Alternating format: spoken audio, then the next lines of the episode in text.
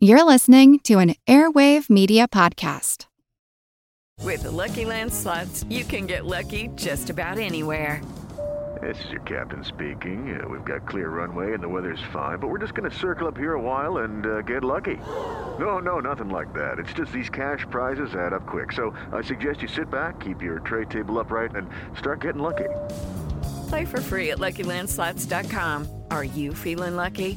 No purchase necessary. Void where prohibited by law. 18 plus terms and conditions apply. See website for details.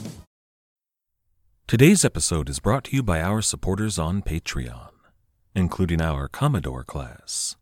That's Commodore's Obvious, Misfit, David, Torso and Pinches, Matt, Hangman Strain, Shelby, Andrew, Axios, Richard, Hartman, Skipper, The Sextant, Brian, Cap'n Crunch, Roger the Jolly, Vibran, Artemis Killmeister, Carcos, Rotary Coast, MD, Lost Again, The Navigator, Doc Lindsay, Pitlock, Ward, Workman, Chairboat, Gunsway Sally, Cannon Monkey, Rum Runner, Madam Anita Sparrow, Hefe, Bull, Vertigon, Rumgut, and Bootstrap Bailey.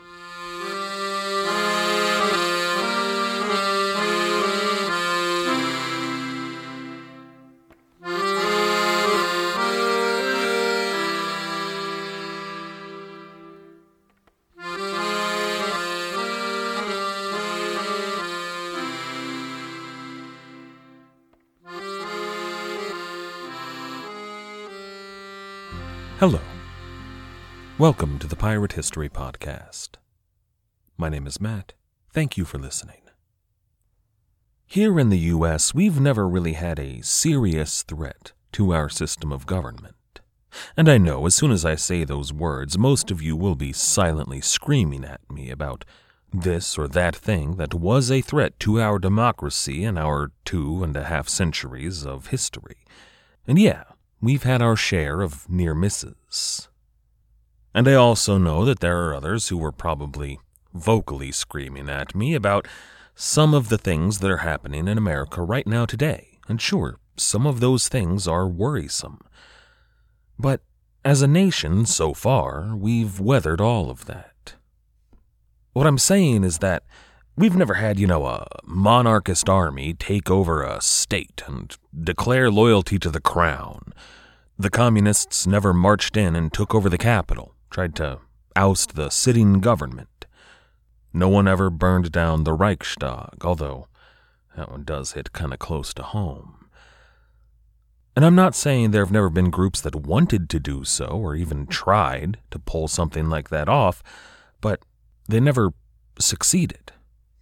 And I'm not a 100% convinced that that's a good thing. Now, I want to be clear. I don't want any of that to happen today. But if in, you know, 1830 or something there had been a brief blip of monarchist takeover, that might not have been so terrible. If you look at France, after the Bourbon Restoration, and then again after the Second Imperial period, and then again after the fall of the Nazis, they had opportunities each time to look at what had been working and then reconfigure some of the things that needed to be changed. You know, that kind of thing seems to be something of a good and healthy forest fire to clear out some of the underbrush, as long as it happens in history. It's certainly not something I want to live through. And of course, we've got something similar. We've got the Civil War, and in a lot of ways, that was an opportunity for the U.S. to rethink some of its forms and functions of our political system. But even still, the Confederacy wasn't a threat to our system of government. Their constitution, their system of government, was based on that of the Union. And at no point was there a plan to overthrow the Union and institute a, a new form of government. So tumultuous, yes, but still doesn't quite fit the criteria. I'm talking about all of this because I'm trying to picture what it must have been like to be an English person in 1700. For about a century now, it's been wall to wall historical wildfires. Civil War, Restoration, Revolution. It was, you know, these were events separated by decades, but it had been tumultuous. And while we know today that their system had just become stronger and stronger for all of those world shaking events, at the time I think it must have felt like they were living atop a house of cards. Especially ever since Queen Mary died and they just had this Dutchman sitting on the throne. Seemed like a stiff breeze could have come along and toppled the whole project. And for a lot of people living in England, it must have been a bit scary, but, but there were some people huffing and puffing. This is episode 289. It's treason, then. It's tough to define exactly what it meant to be either a Whig or a Tory in 1700. It's even more confusing because people tend to use modern politics to define what those two parties were about 300 years ago. You know, there's a lot of people that still call the Conservative Party in the UK the Tories, even though the Tory Party hasn't existed for over a century now. And broadly speaking, that's how it breaks down. Tories were conservative, Whigs were liberal ish.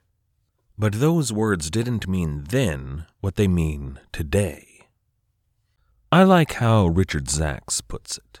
He writes, quote, In Captain Kidd's day, Tory became associated with good old England, a land where government should be frugal, taxes low, individual rights respected, standing armies avoided. Now, while that's mostly accurate, I think he's conflating it a bit with modern day conservative ideals. For example, when they talk about individual rights, we need to remember this was 1700. They're talking about the individual rights of a tiny clique of hyper wealthy aristocrats. The taxes were low because of the tiny clique of hyper wealthy aristocrats. Part of the reason it's so hard to pin down exactly what a Tory or a Whig was is because the monarch was still such a central figure in the political scene. Whoever had the monarch's favor was usually in power. Political positions tended to shift based more on that metric than real ideology. Trying to win the king or queen's favor tended to make for a bunch of flip flopping on your position. Were you pro war or anti war, pro taxes or anti taxes? That depended on what the king wanted and where you stood trying to gain his favor. But then, in about 1699, an opportunity arose that the Tories took advantage of. What if, and I know this is crazy, guys, but hear me out. What if we tried to gain power not by currying favor with the king, but by openly opposing him? Now, this would not have worked for most of English history. You know, if the Parliament tried to oppose the King's position on something, he just cancelled the Parliament. The few times that it had happened in English history are some of the most famous periods in English history. When they're signing the Magna Carta and naming toilets after King John. Right before they cut off the head of King Charles I, or right before they dethroned and exiled King James II. Some of those big, tumultuous, world shaking events that we here in the States have never really had to experience. But in this case, here in 1700, thanks in large part to King William III and his policies, it might just be possible to oppose the king and his policies without overthrowing him. Then again, depending on how the king reacted, it might not.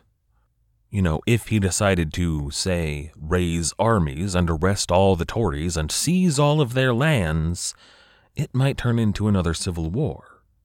No one knew what would happen when they chose to oppose the king. They might just have to cut off yet another monarch's head, but that wasn't the goal here. What the Tories were trying to do was to wrest some political power from the hands of the king through political means, while keeping the monarchy and their system of parliamentarism intact. The tool with which they planned to enact this bloodless coup was William Kidd. We last left William Kidd on board HMS Advice, bound for London. Now, he knew his situation wasn't great, but he still had some hope. After all, he had pretty good explanations for why he had done everything he had done, except maybe for, you know, the murder. And despite everything, he had Lord Bellomont. Bellomont was the one man who could back up everything that Kidd had to say. Of course, that only works if Bellomont had reason to choose to do so. What neither Kidd nor Bellomont knew at this moment was that the Tories were just busy grinding up all of those good reasons in the House of Commons and on the newspapers. John Howe was an MP in the Commons. He sat for Gloucester, that's Bristol, a county with an interest in maritime trade. Now, John Howe was an interesting guy. He was a Whig early in his career and one of Queen Mary's courtiers but he was brought up on charges for wounding one of his servants. Now, that could mean a beating, or something more serious like a stabbing, or it could be code for a sexual assault. Now, John Howe pleaded guilty, but he was then pardoned for his crime because laws don't apply to important men. However, he was fired from the Queen's Council. Thanks to this, what Howe saw as an insult, he decided to turn coat and side with the Tories in the Parliament. John Howe was the first MP to really latch on to Captain Kidd and to use him as a bludgeon against the king and the rest of the Whigs. In a fiery speech in the House of Commons, John Howe said, quote, our rulers have laid hold of our lands, our woods, our mines, our money. And this is not enough. We cannot send a cargo to the furthest ends of the earth, but that they must send a gang of thieves after it. It was John Howe that really started to push the idea that the Whig leadership was behind Captain Kidd. Now, at the time, this was still just kind of a wild conspiracy theory. John Howe may have been privy to some private information, but publicly, nobody had any evidence to prove that the Whigs were really behind all of this. Due to that, a lot of Whigs painted him as, you know, a scandal monger. But of course, he was right. Well, sort of. It was the Whig Party, or leading members within the party, that got Captain Kidd his ship, that got him that commission to hunt pirates, but there was this idea that Captain Kidd was actually sent out to prey on English shipping. And that's crazy, right? Well, probably. But remember here, the Tories are synonymous with the East India Company. All of those men who were purged from the Navy and the Army and government service they all took positions in or bought stock in the East India Company. Moreover, it was something of a legal way to build a privately owned navy and a privately owned army and a privately owned source of revenue. A state within a state within a state. So when John Howe thunders about the king and the Whigs going after our shipping, he's not talking about English shipping. He's talking about company shipping. And all the right people heard what he was saying loud and clear.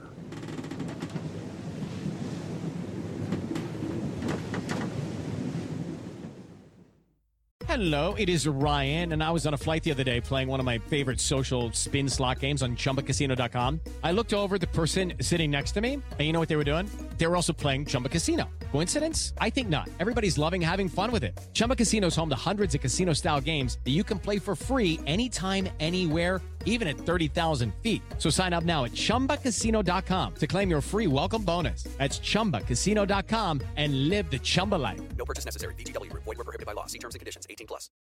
Napoleon Bonaparte rose from obscurity to become the most powerful and significant figure in modern history. Over 200 years after his death, people are still debating his legacy. He was a man of contradictions, a tyrant and a reformer, a liberator and an oppressor, a revolutionary and a reactionary. His biography reads like a novel, and his influence is almost beyond measure. I'm Everett Rummage, host of the Age of Napoleon podcast, and every month I delve into the turbulent life and times of one of the greatest characters in history, and explore the world that shaped him in all its glory and tragedy. It's a story of great battles and campaigns, political intrigue, and massive social and economic change. But it's also a story about people, populated with remarkable characters. I hope you'll join me as I examine this fascinating era of history. Find The Age of Napoleon wherever you get your podcasts. Now, William Kidd was kind of a wedge issue. You know what those are, right? It's a big public issue that's emotionally charged, that gets people riled up, but also kind of signifies what your positions on a ton of other topics might be. Abortion rights and gun control are two that are prominent today. A few years back, gay marriage. Years before that, prohibition, and years before that, slavery. Those are big wedge issues. Some of the less public, but perhaps more important policies hidden by the wedge issue that was Captain Kidd were things like land in Ireland. After the war ended, a bunch of land that had belonged to Irish lords was forfeited to the Crown of England, since those lords had rebelled against the Crown. Those lands were William's to do with as he pleased, and this is the important bit here he handed those lands over to Dutch aristocrats. A big part of the reason he did so was to maintain a balance of power in the Parliament, and to kind of placate the Irish. They weren't exactly happy about a bunch of Dutchmen owning large tracts of land in their home country, but it was better than more Englishmen. Still, this move to hand a bunch of Ireland to the Dutch didn't sit well with anyone. It wasn't even clear if King William was allowed to do that. You know, is that legal? But King William made it legal. Now, even the Whigs weren't crazy about this fairly authoritarian move on the king's part, but more and more they were backed into a corner.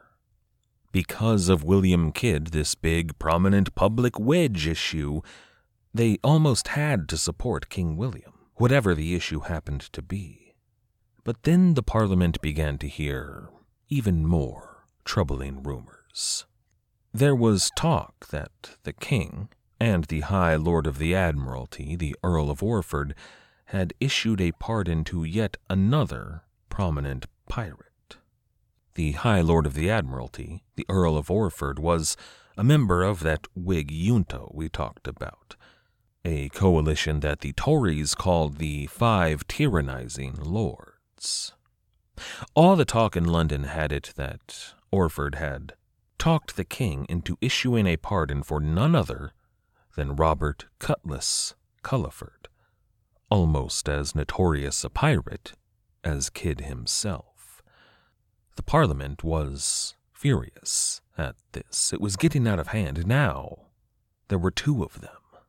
All of this, this mountain of denunciation, began to loom over the Whigs and the King. As William Kidd drew closer and closer to London, that sword of Damocles was hanging dangerously low.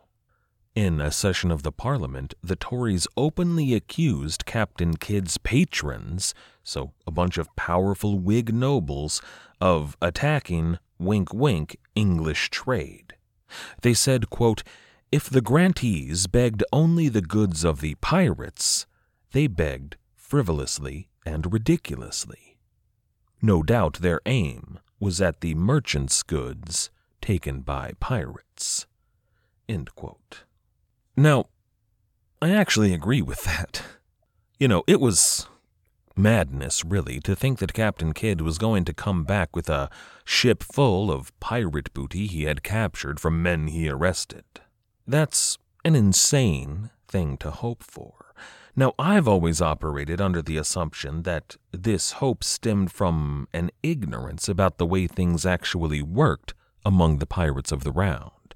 You know, the equal shares, the pirate fences on St. Mary's, these weren't things that were clearly known about yet.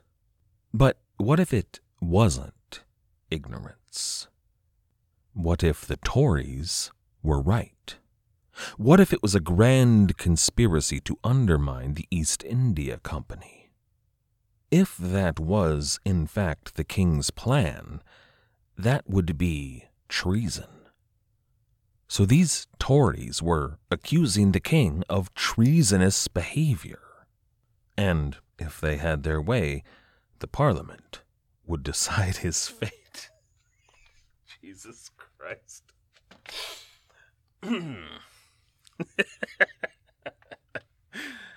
oh. See, King William's progressive policies, his hands off approach to rule, meant that the king really couldn't just override the parliament anymore.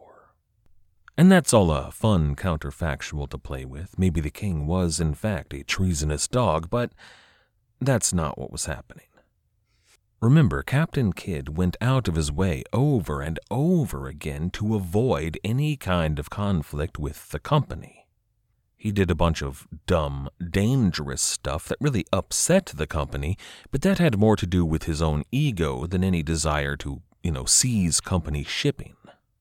If Captain Kidd had indeed been ordered to attack company ships or even just English ships, he failed miserably. You know, while the Tories are thundering away in the House of Commons about all of these horrible treasonous dealings, I mean, his biggest crime against the company was failing to salute them in port. And I think the Tories kind of knew that some of their accusations were a bit out there. See, they wanted to hold a vote about all of these issues they had been raising for the past several weeks, and they were sure to hold it before Captain Kidd arrived in England. The crux of the vote went something like this Was it dishonorable for Lord Bellomont and the other Whig lords to accept the goods that Captain Kidd obtained while in the Indian Ocean? It's a roundabout accusation.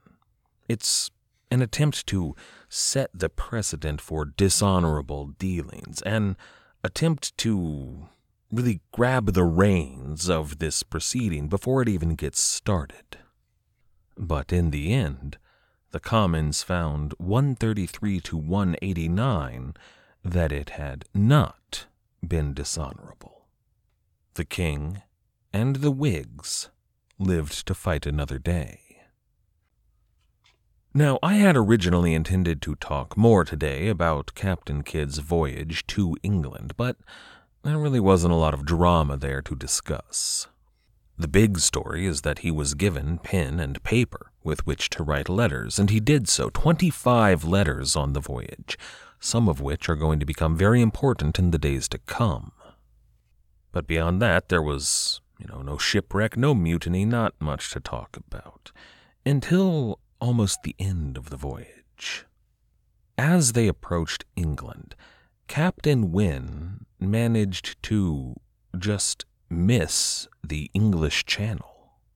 It's not really as uncommon as it sounds, especially when the winds are contrary and the sky is cloudy, which, in that part of the Atlantic, is nearly all the time.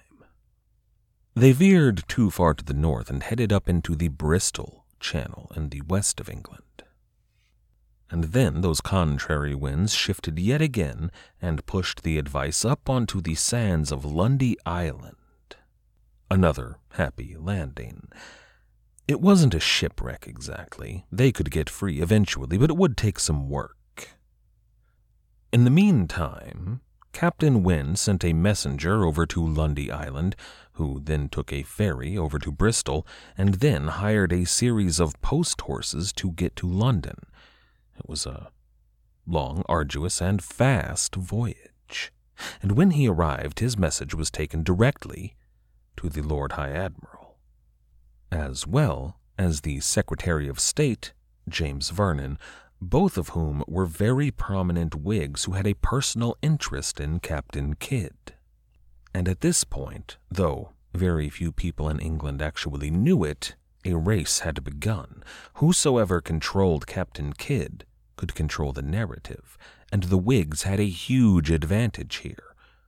I mean, they actually had Captain Kidd in their custody, and Captain Wynne was a loyalist to the Whigs. So they dispatched messengers to every port at which the advice, once she got free, might make landfall, orders that Captain Kidd was to remain incommunicado. No one was to be allowed on board. No one should even know that Captain Kidd was there. More importantly, when the advice arrived at the Downs, the approach to London, John Cheek was going to meet them on board the Catherine. Captain Kidd was to be brought aboard his ship, at which point Cheek would undoubtedly say, Hello there, and he would be put under the personal custody of John Cheek. That's the same guy that brought in Robert Culliford last time. All of which will go smoothly. Next time, we're going to look at Captain Kidd's first days in a brand new, very old prison. I'd like to thank everybody for listening. I'd like to thank everybody who has helped to support the show. All of our patrons on Patreon, everybody who has left us ratings or reviews, and everybody who has recommended this show. You all make it possible. Thank you. The Pirate History Podcast is a member of the Airwave Media Podcast Network. If you'd like to check out some of their other fine shows like The Sit Down, a mafia history podcast, you can do so at airwavemedia.com. Our theme music was, as always, The Old Captain by the fantastic band Brillig. If you haven't checked them out yet, you certainly can do so at brillig.com.au. That's B R I L L I G.com.au. After you're done over there, why not check out our website at piratehistorypodcast.com. As always, and most importantly, thank you for listening.